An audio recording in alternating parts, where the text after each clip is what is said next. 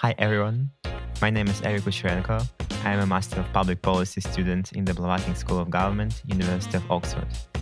Today, we are honored to talk to Mychailo Wynnyckyj, Deputy Minister of Education and Science of Ukraine, responsible for higher education. Mychailo is implementing a sweeping reform agenda in Ukraine's higher education sector, aimed at improving the quality of educational outcomes and making higher education more accessible. Mychailo, welcome. Thank you for inviting me. And by the way, I am not implementing this program. It is a we, because obviously it's not a question of one person. It's a very much a team effort. And I would say actually a national effort on the basis of a great many people that are involved. Yeah. Let me start from a more personal question. You were born in Canada to the family of Ukrainian diaspora members. At the age of 22, you graduated from the University of Waterloo with a degree in history and philosophy. Afterwards, you started at Cambridge and got a PhD with a thesis on cultural evolution in the de novo market sphere in the post-Soviet Ukraine. Has it always been your aspiration to come once to Ukraine? Or did you imagine your life differently back in the 1990s? I would say that I very much imagined my life very differently. In 1989, I was 18 years old. In the Canadian system, it was very interesting at the time. You could finish school instead of in May or June. You could have the option of finishing school in January, and I did that. And I went to work, made some money, and then had an opportunity to go on an exchange program to what at the time was the Soviet Union, to something called the the Minor Academy of Sciences. It would be basically the equivalent of a sort of a gifted program or an after-school program. And it was an exchange program between Ukrainian diaspora schools, meaning Saturday schools, and this sort of post, outside of sort of normal, informal education would be what it would be called, sort of gifted program in Lviv in Western Ukraine.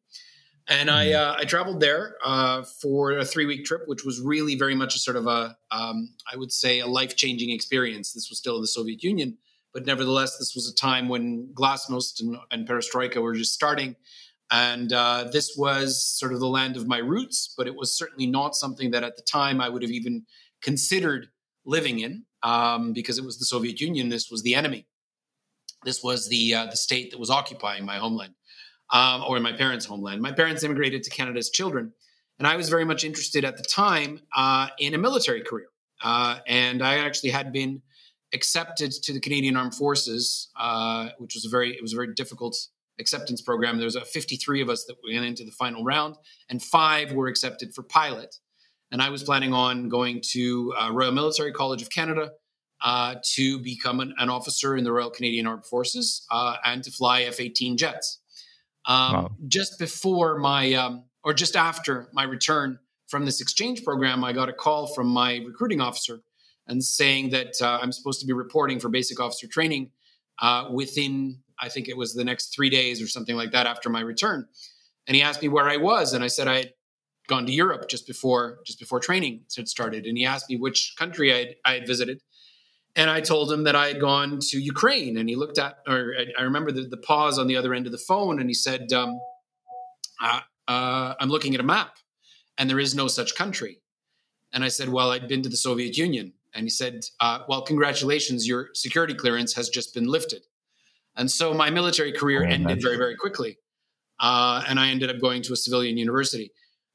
And my life changed as a result of that trip. I then did a short exchange program in third-year university in 1991. I went to a place called Dnipropetrovsk, which is in eastern Ukraine, very much a frontline city at this point. Sorry? That's my hometown.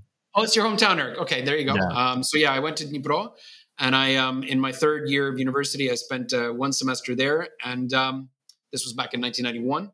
So I was traveling back and forth in the 90s, and there was a lot of interest, et cetera. But the actual decision to move to Ukraine was probably took about 10 years in the making, sort of end of the 90s, 2000s, after or during, perhaps during, sometimes during, probably during the PhD, after the PhD. The PhD thesis was very much involved in or had a lot to do with Ukraine.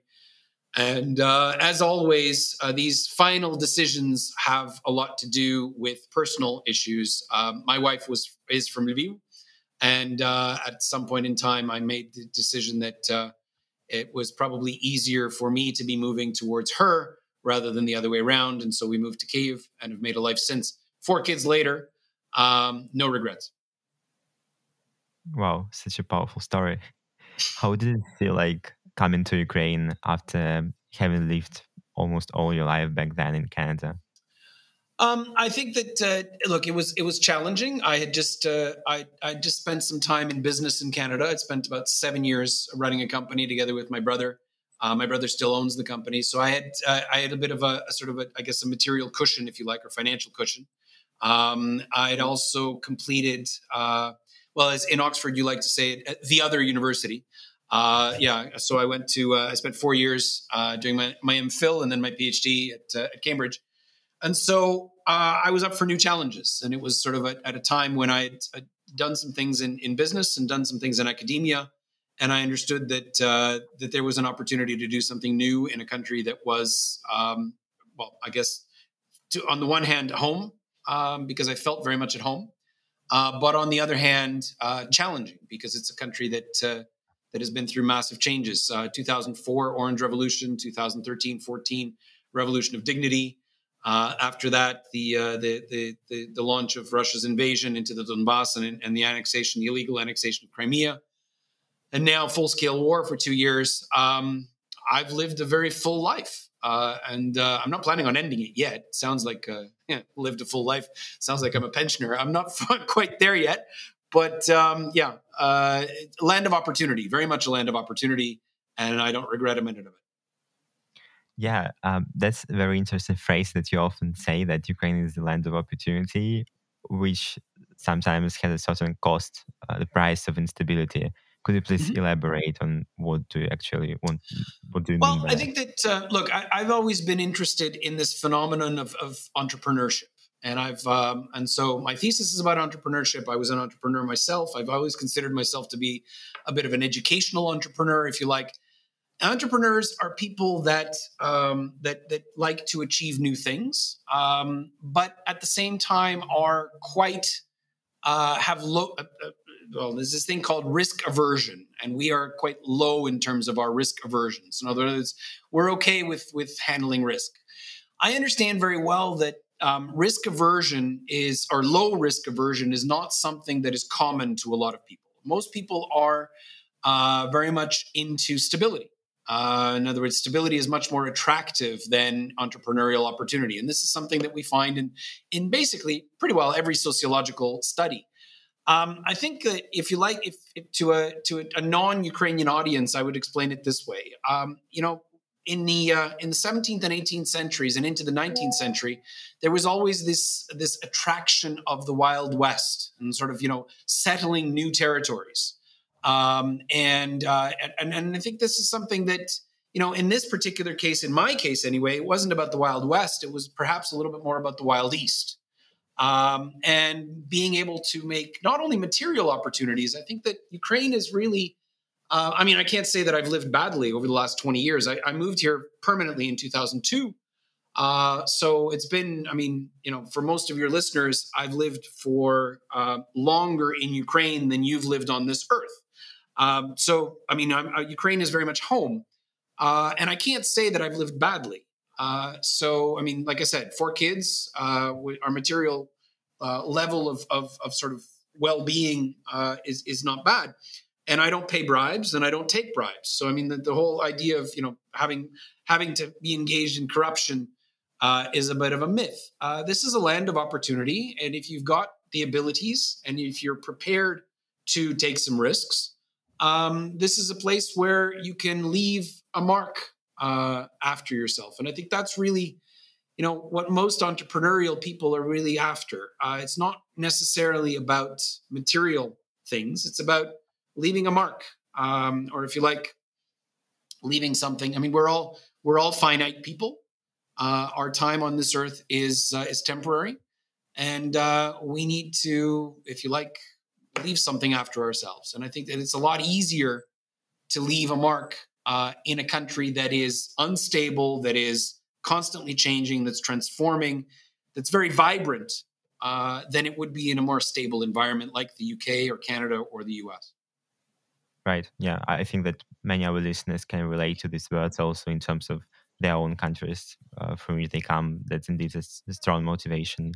And sometimes something, not everything is gold that glitters, right? I think that this could be relevant to your words. In May 2023, you were appointed as the Deputy Minister of Education and Science. And as you said, you are working as a part of a big team reforming Ukraine's higher education. It does seem to be a logical continuation of over 20-year effort of yours in the educational sector of Ukraine. At the same time, it's sometimes difficult to capitalize on your expertise to receive a mandate to implement changes. Could you please elaborate on the moment when you were invited to change Ukraine's government in such a crucial and decisive moment in the country's history? Well, the story of that appointment is actually, like everything else in Ukraine, was a bit of a surprising thing. This is a country of surprises. I was actually, the first 3 months of 2023, I was actually planning on writing or putting some impact into a book on Ukraine's social structure, which I think is an interesting thing as it has become, I think, manifest during the full-scale invasion. And we'll talk a little bit about this. It's the concept of heterarchy, if you like. So I was working on a very much a sort of, if you like, an academic project. And I was on a fellowship to Harvard University in the US. And suddenly at the end of March, beginning of April, I don't remember the exact date, I got a call from a friend of mine who worked at the time in the Ukrainian embassy in Washington, saying that, well, the president would like to speak with you. I'm like, excuse me? Zelensky wants to speak with me? Can you get on a plane? I'm like, no, I can't. I've got a 3-month fellowship at Harvard. Well, we'll organize something for you over Zoom. And this was a time when we had just had a new appointment of a new Minister of Education. And the system that exists in Ukraine at the moment is, although education is obviously not part of the brief of the president, he's not responsible specifically for education, but he is the head of the largest faction in parliament. And therefore, appointments in the executive branch that happen that must be approved by the parliamentary system go through Zelensky. So I had a 20-minute Zoom meeting with the president. That was obviously something completely new to me. Prior to that, we had talked extensively with the new Minister of Education and sort of talked about the reform agenda that we wanted to go through. I think that and Oksana Suley, who's the Minister of Education, was very good about this. He says, look, just realize that you're getting into a triple job, meaning that normally when you were getting into, Deputy Minister of Education would be the equivalent in the UK system of as minister. Okay, so because in the UK system, there is a what's called the State Secretary or the Secretary of State for Education, who is responsible for everything in education. And then there's ministers of higher ed and schooling, etc. So my job would be the equivalent of a minister in the UK system, because Oksana Suley as minister would be the equivalent of the Secretary of State and a cabinet member. I am not a cabinet member. The point being that in a normal situation, you would normally have a certain sort of, if you like, administrative function that you would have to take care of as someone who is the caretaker of that sector. But in a wartime, that administrative function is obviously doubled because I'm also responsible for a massive number of universities that have been displaced. 31 universities have been displaced since 2014, 7 displaced since 2022, and several that have been displaced twice. In other words, displaced in 2014 and then again displaced in 2022. We have issues that have to do with destruction of property. Unfortunately, we have casualties, civilian casualties, amongst students and amongst higher education workers, in other words, professors and also administrators and support staff. And obviously that creates an additional amount of workload. And on top of that, we have come in here to do some reforms, to do transformations that quite frankly have been very much outdated. So my work day begins at 7 a.m. and it usually goes till about 10 p.m. And it's a 6-day job. I usually take Sundays off. So it's been quite hectic. It's been 8.5 months now. We've put together a very comprehensive reform plan, which I'm sure we'll talk about a little bit. But much of that reform plan has to do with things that were started in 2014, continued in spurts over the last 10 years. And when I say in spurts, because we tend to have sort of reformist governments come in, work for 1.5 years, 2 years, 3 years, put in some, and then sort of the system needs to, quieten down for a little while. And then there's the next spurt. We went through a spurt from 14 to 16 in higher ed. And then after that, another spurt, 18, 19. And now for the last little while, there was a government that was less reformists. And now we're into the next, if you like, spurt of fast reforms. Reforms are things that need to be done quickly or not at all. That's sort of the general consensus. So we are in very much a sort of a higher education shock therapy period, if you like. How do you manage to balance trying to deal with these kind of current affairs and existing problems and trying to implement more forward-looking reforms? At the end of the day, I don't manage it. I have a staff that thankfully has to do with managing sort of day-to-day activities. And that staff, I've been very lucky because the civil service in higher education has been very, very good. And I'm very proud of my team. Quite frankly, they're not really my team. They're a team of people that have been involved in managing the sector for many, many years. And they tend to take care of the stability aspect. And then my job is to, if you like, do the entrepreneurial sort of, excuse the expression, shit disturbing parts, right? In other words, you walk in and you sort of say, okay, well, this is how we've done things traditionally. And now we're going to be, why don't we do things differently, right? And now that question usually gets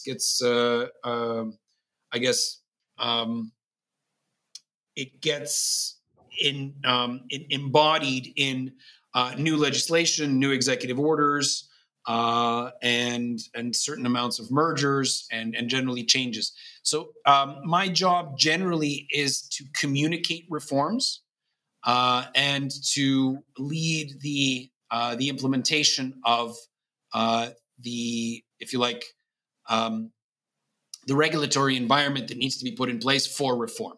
And then I have a staff that takes care of everything else in terms of making sure that the reforms that we put in place don't make the system collapse. And quite frankly, that tandem is very, very important. Right. I think now is just the right moment to just go through all the proposals that you either implemented or we are going to implement. I will try to outline most of them. It may not be comprehensive, but it's still a very long list. So I'll just go into that. So you're introducing partial state grants to finance student studies instead of a black and white system of full funding available for only 40% of applicants, with others getting no support at all. You're also introducing individual learning trajectories to let students make a more conscious and later choice of a narrow specialization, increased scope for selection of disciplines driven by students' individual interests. You are given more freedom in terms of the pace of studies, allowing to choose between covering either 30 or 80 ECTS credits per semester. Professors, on the other hand, have received more freedom to focus on either teaching or conducting research. You aim to reduce the number of universities, encouraging them to merge and form more capable and high-quality higher education institutions. Finally, you also plan to introduce metrics associated with the quality of teaching and research to the mechanism determining allocation of funding for universities.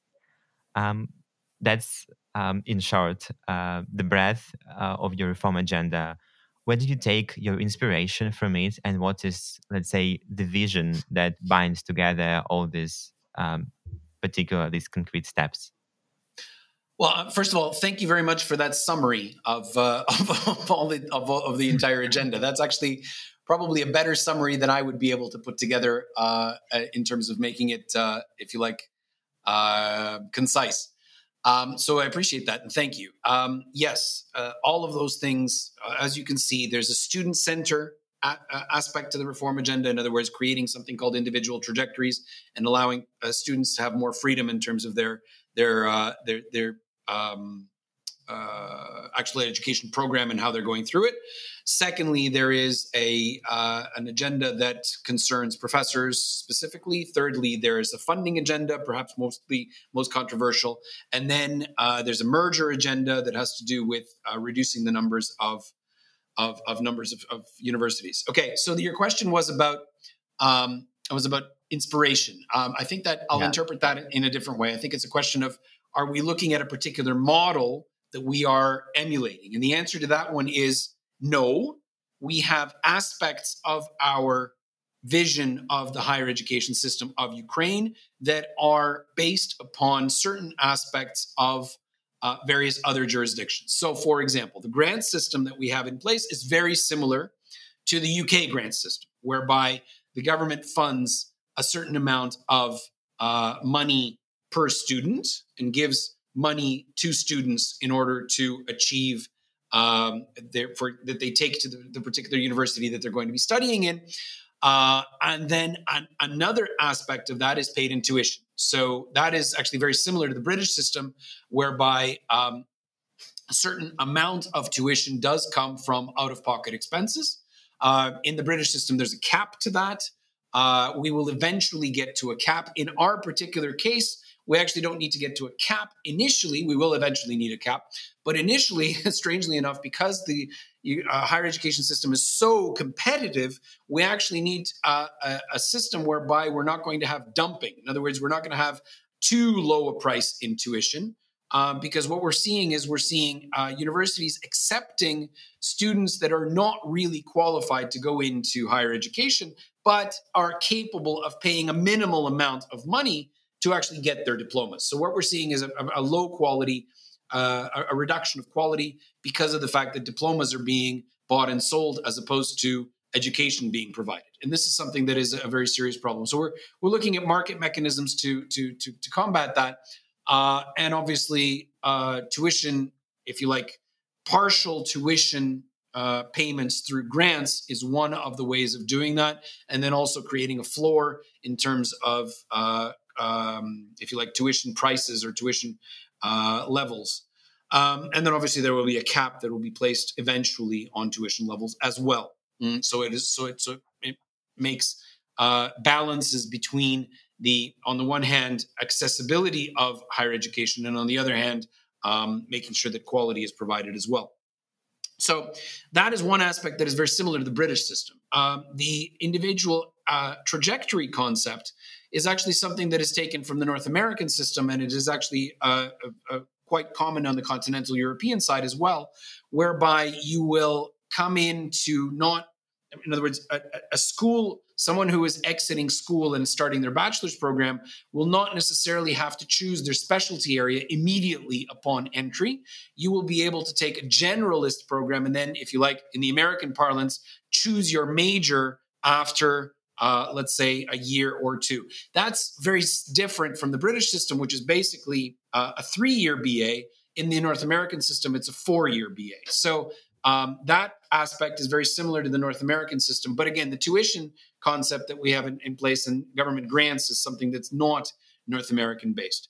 The concept of changing the workload of professors is very much based on a continental system. Whereby on the continent we will have university professors that will be much more research-based or people that will be teaching-based, and that amount of autonomy is something that and the autonomy of universities to be able to regulate teaching versus research is something that is very much based on continental, and also the continental experience is being taken into account when we're talking about mergers. When I talk about mergers, this is probably the most controversial at the moment thing that we're going through And this is most difficult because the British experience, for example, in university mergers, I know very well about in Wales, there were several experiences of university mergers, but these took a very long period of time. This would be a period that will take 2 months, 3 months, et cetera. We're talking about mergers of universities so that you understand the scale of what we're doing. We're basically doing 2 mergers a month. Okay, so we're looking at a reduction in the number of universities in the next 12 months of about 20 to 25 institutions, which is something that is unprecedented. Why are we doing that? Because we have a larger number of higher education institutions than we can handle in terms of demographics. Specifically, 15 years ago, Ukraine had approximately 670,000 school graduates, high school graduates per year. 650 and 700,000 per year. This year, we're looking at, we had 360,000 graduates. So in other words, it's almost half.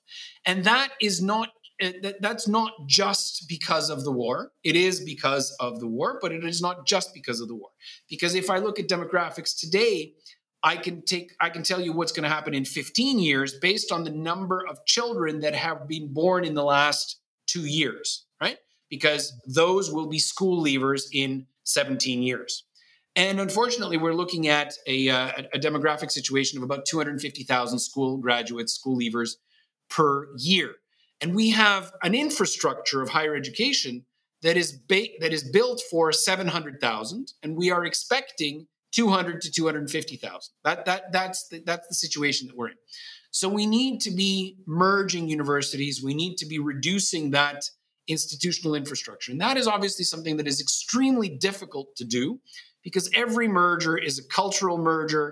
We're talking about reduction of jobs, unfortunately, in the higher education sector. That is a reality. It's a very painful reality, but it has to be done in order for us to be investing into the higher education sector. We need to be investing in a targeted kind of way, as opposed to taking a very limited amount of money and spreading it around a very large number of institutions.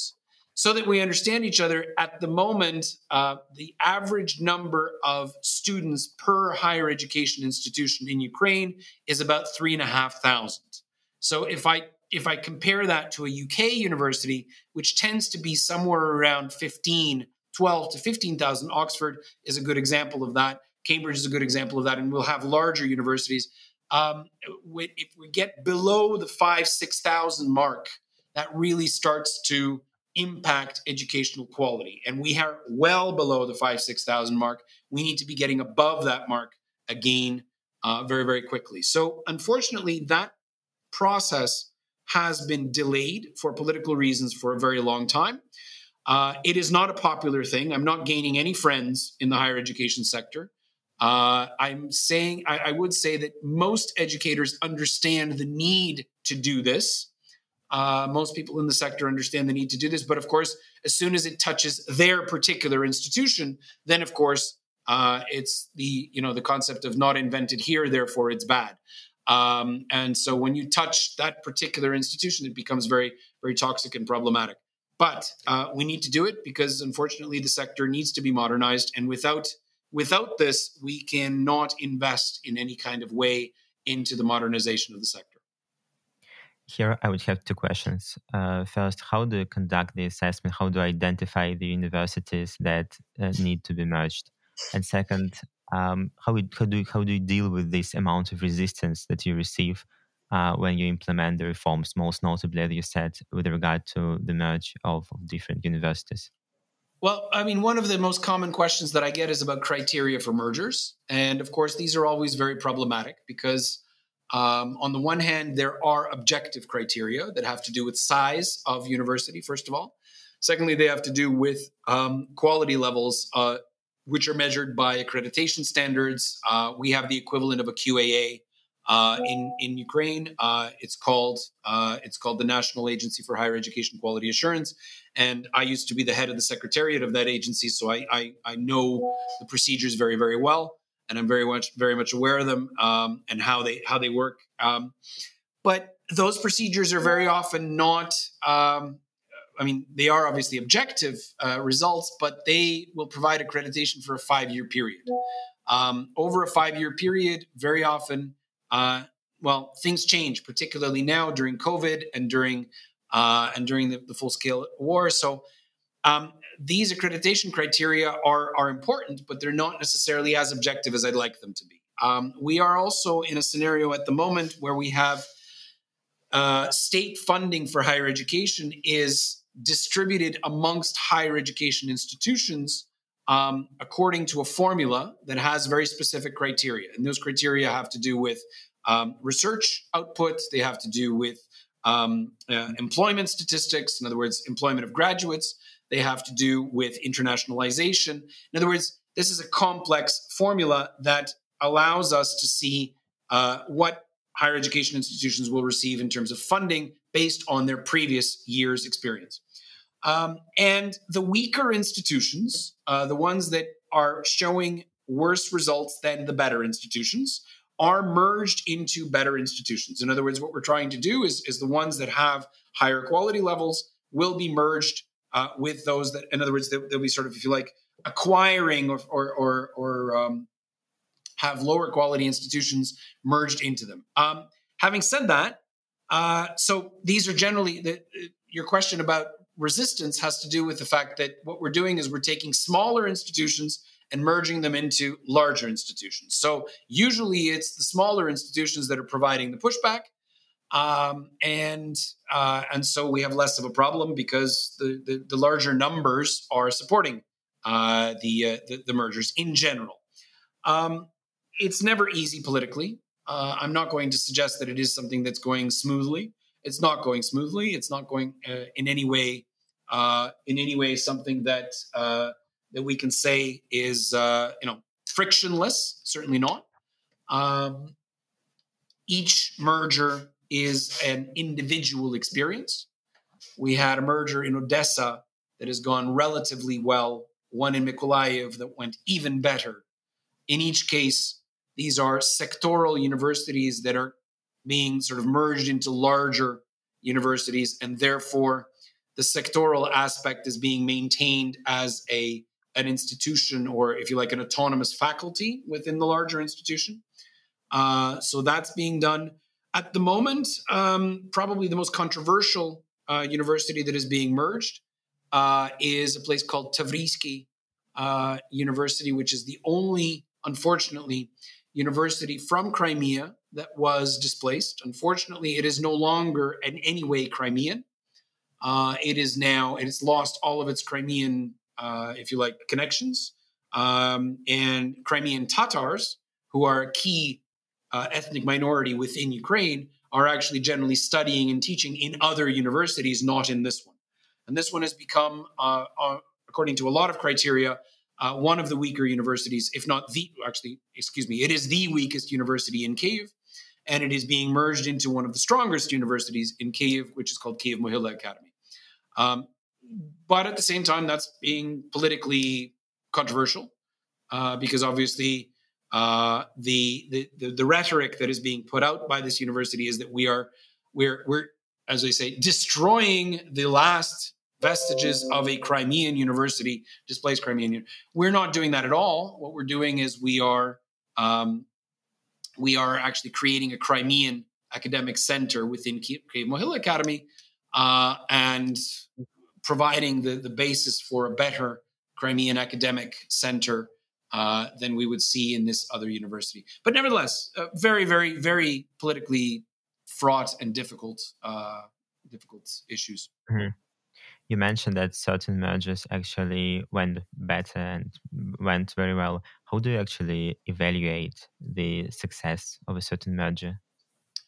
The most important aspect of what we're measuring, and obviously this is a little bit too soon to measure this because this is something that the mergers are happening right now, but I would say that the most important aspect of what we're measuring is student satisfaction after the merger. In other words, if students are receiving a better level of education as a result of this merger, I would say that merger is successful 100%. Because unfortunately, every merger will require staff cuts. That's a reality.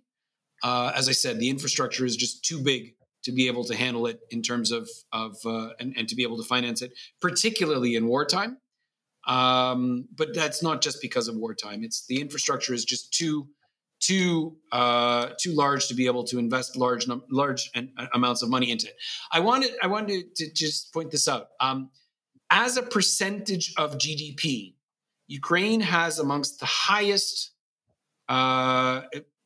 levels of education financing of any country in Europe.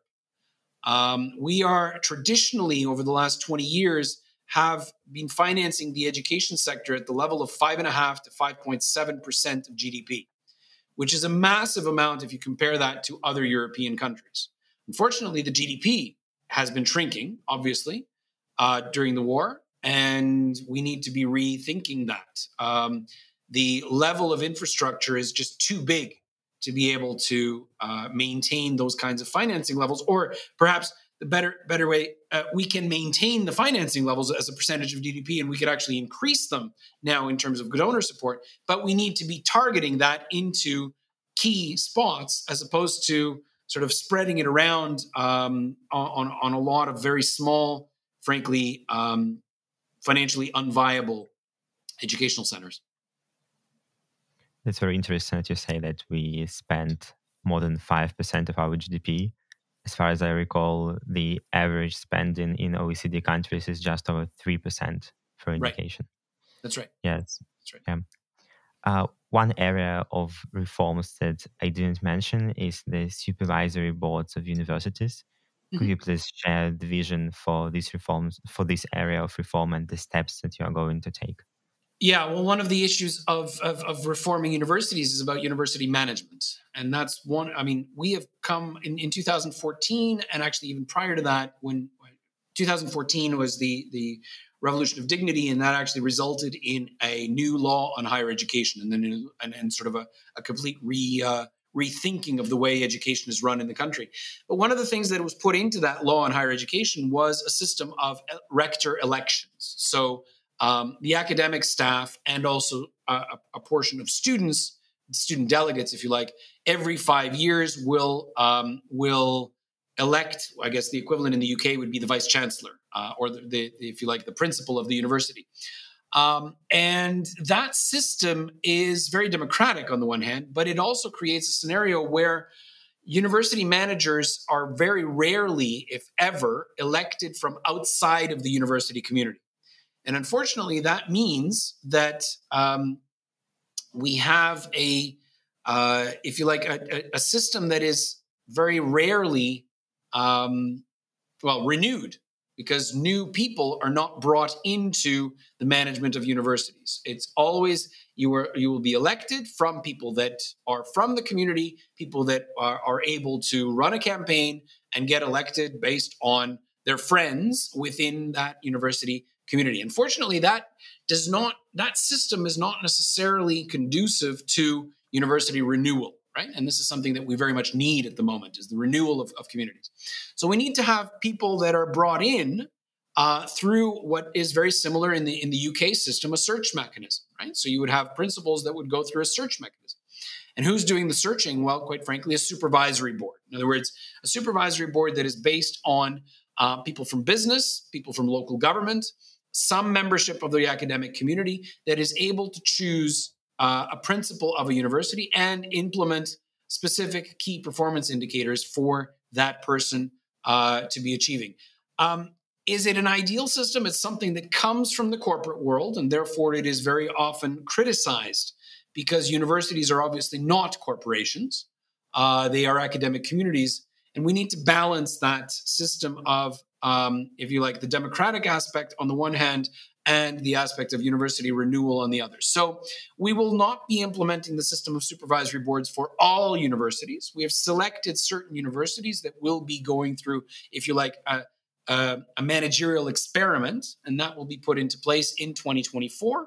And we will see the results of that within a couple of years, because the experiment has a sort of a two-year period and then another time for renewal, et cetera.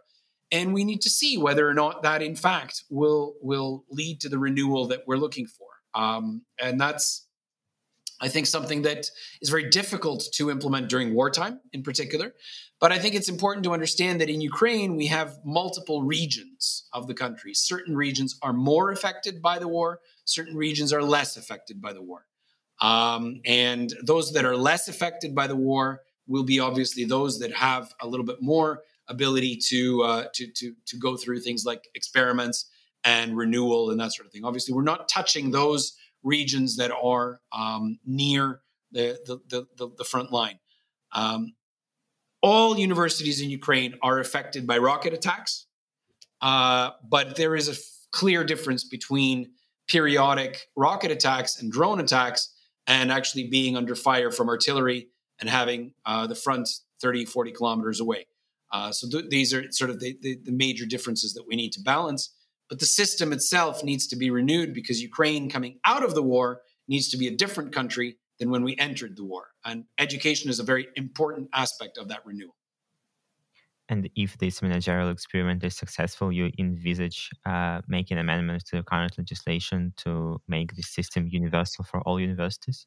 Eric, I think so, but I think that, the concept of an experiment is that we need to understand that, we will have multiple results, and we'll need to analyze those results when the experiment is done. So I don't want to be looking further down the road because I think it's important to allow the experiment to happen without, sort of an understanding of its outcome. That's the whole purpose of an experiment is to see.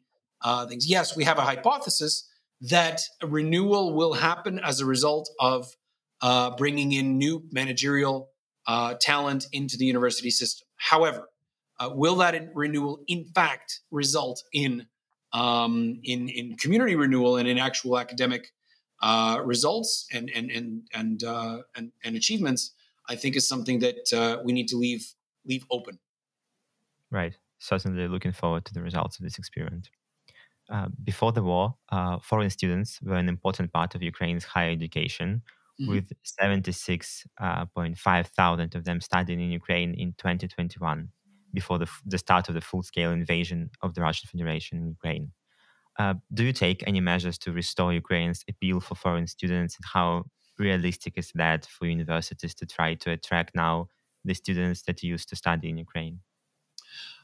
Okay. Well, first of all, you're right in terms of the numbers, 73,000. We had approximately 65,000 of those 73,000 were studying in medical schools. So I think it's important to understand that this was not something that was a mass phenomenon. This was about medical, in particular, medical studies. And in particular, medical studies focused on countries either from the Middle East, North Africa, or the Central Asian countries. So primarily, actually not only Central Asian countries, but also the Indian subcontinent. And so that would be our, if you like, our target market. And in all of those cases, students, in order to arrive in Ukraine at this point, would require visas into the European Union that would at least be transit visas. No, because unfortunately, flights into Ukraine are not operating at the moment. And so renewing that market, if you like, is really a problem for us.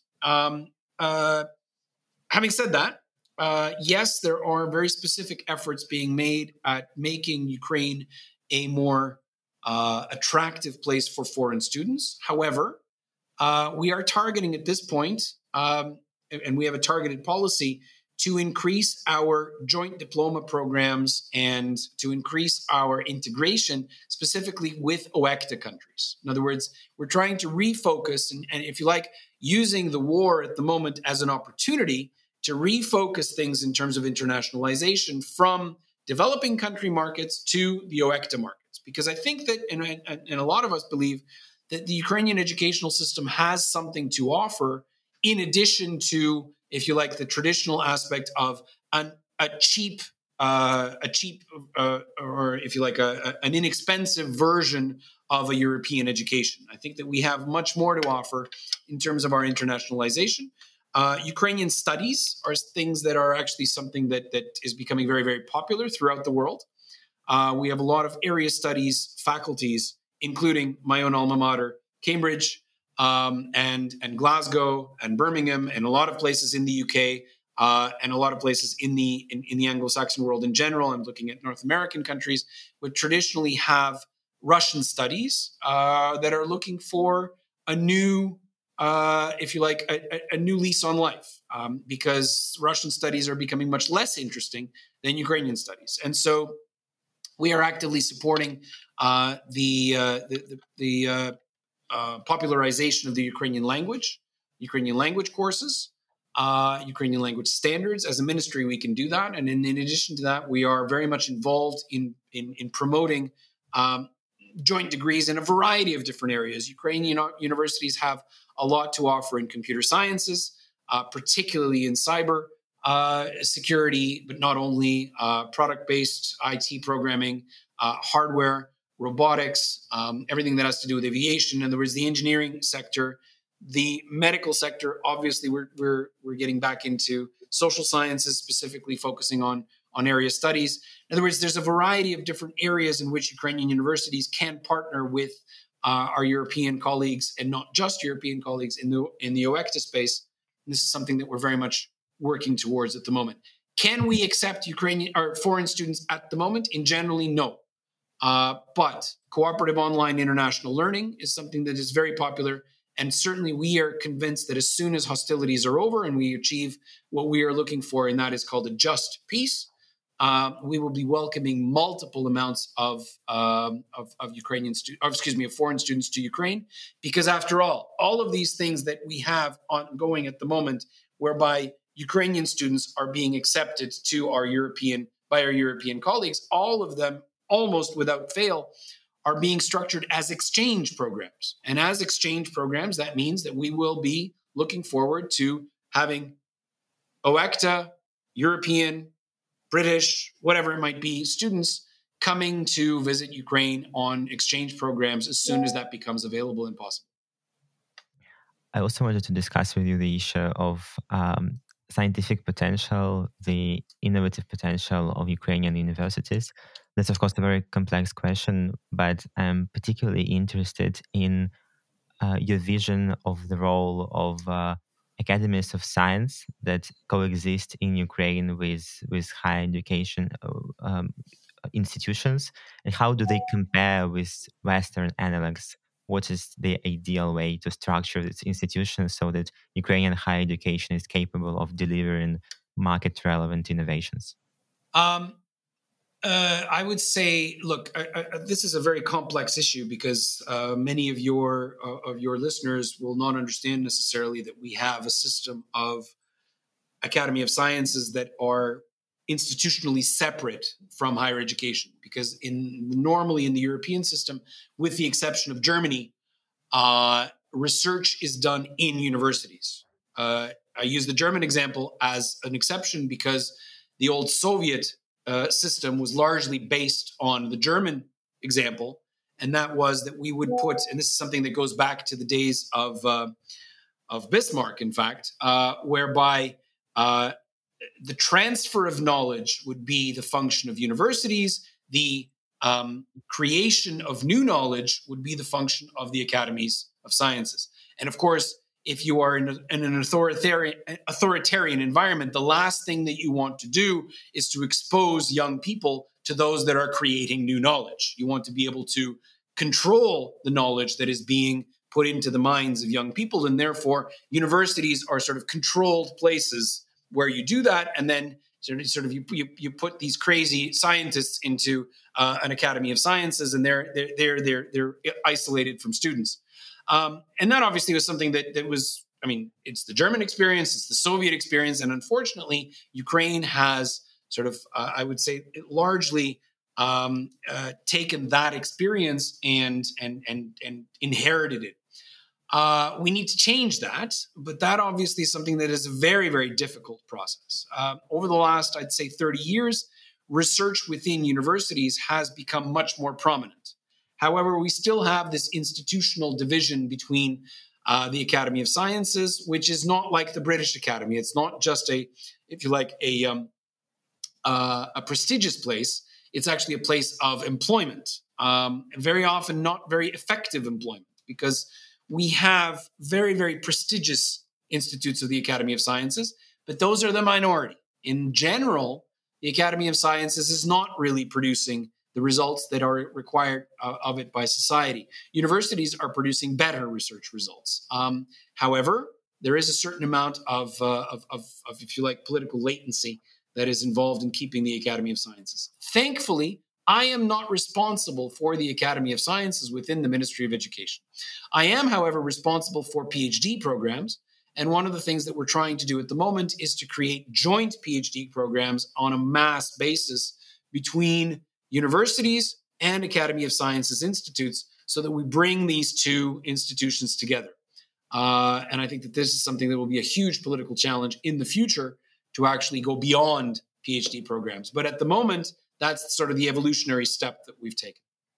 That's a very interesting response, and it's very intriguing to see how these entities will develop in the future and perhaps achieve a closer integration with higher education institutions.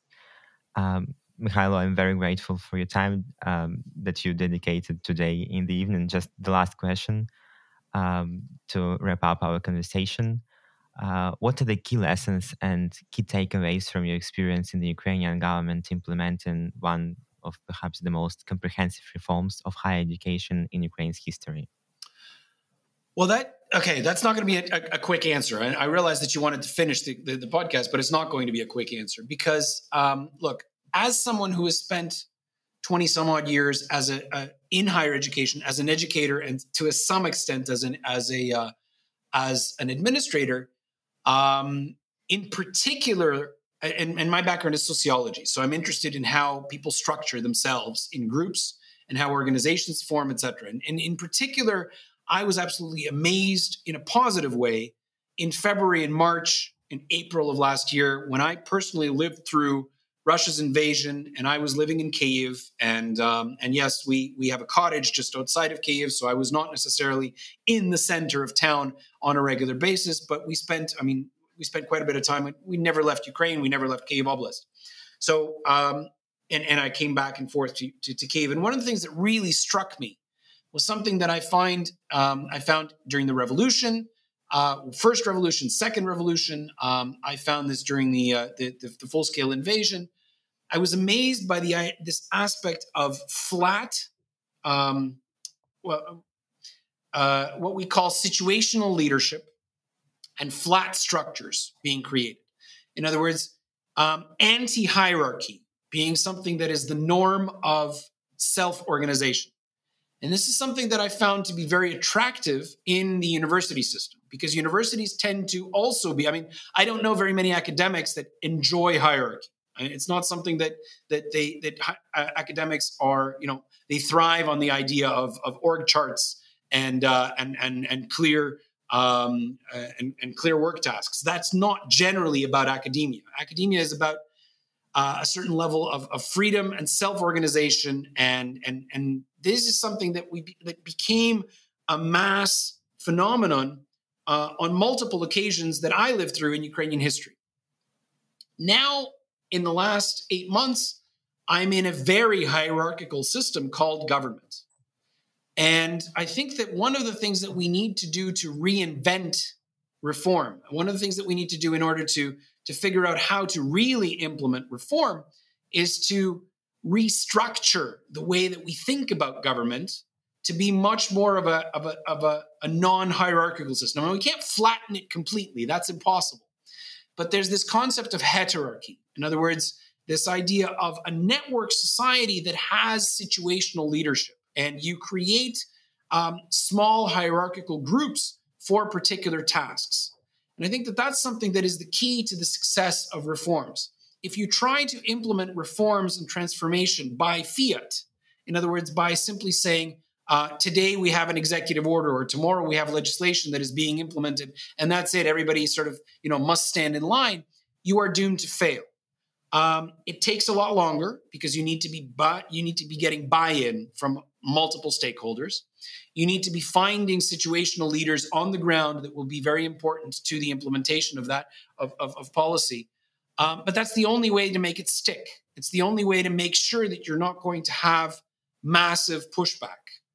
You still have pushback, of course, because you're not going to, I mean, reform is never something that is going to be accepted on a mass scale.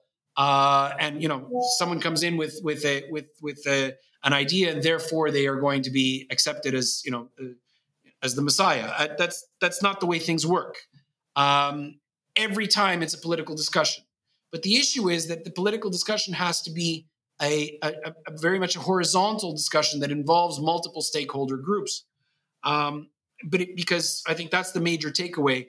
In the past, we've tried to, we've looked for, if you like, in the economic sphere, we've looked for the Baltsaroviches of the world. In other words, this might be the person that comes in and implements something. Those windows of opportunity to implement things on a sort of a charismatic leader kind of way are first of all, very, very short, very brief. Secondly, there is no guarantee that the leader, charismatic leader, will appear. The reforms need to be done anyway. So you need to be involving multiple stakeholder groups. That's a very, very tiresome, difficult process. It is helpful when you have a hierarchy supporting you in terms of the stability aspects of the reform, or the stability aspects of managing the system. But it is not helpful for the reform aspects, and the heterarchy concept is not necessarily helpful for maintaining stability. So creating that balance between these two social structures is, in fact, very difficult. I'm sorry for ending this podcast with a little bit of a, if you like, an academic approach, but I think you asked for takeaways, and this is something that I'm really struggling with in the middle of my implementation. How do I balance between this idea of networks and stakeholders and hierarchy on the other hand? And we're far from achieving the balance in every single aspect and in every single project. But I think that balance is really the key to trying to find the implementation strategy. Do you think that flat management structures are overall preferable to? Yes, kind of strict? I do for a post-industrial society. Academia is by definition post-industrial. If you're looking to implement or manage something in a factory, in an industrial society, obviously you need a hierarchy. We have become accustomed to the concept of hierarchy because we come from an industrial society. But we are in a new reality today, and this goes for all of Europe. And it is uneven in terms of that shift from industrial to post-industrial.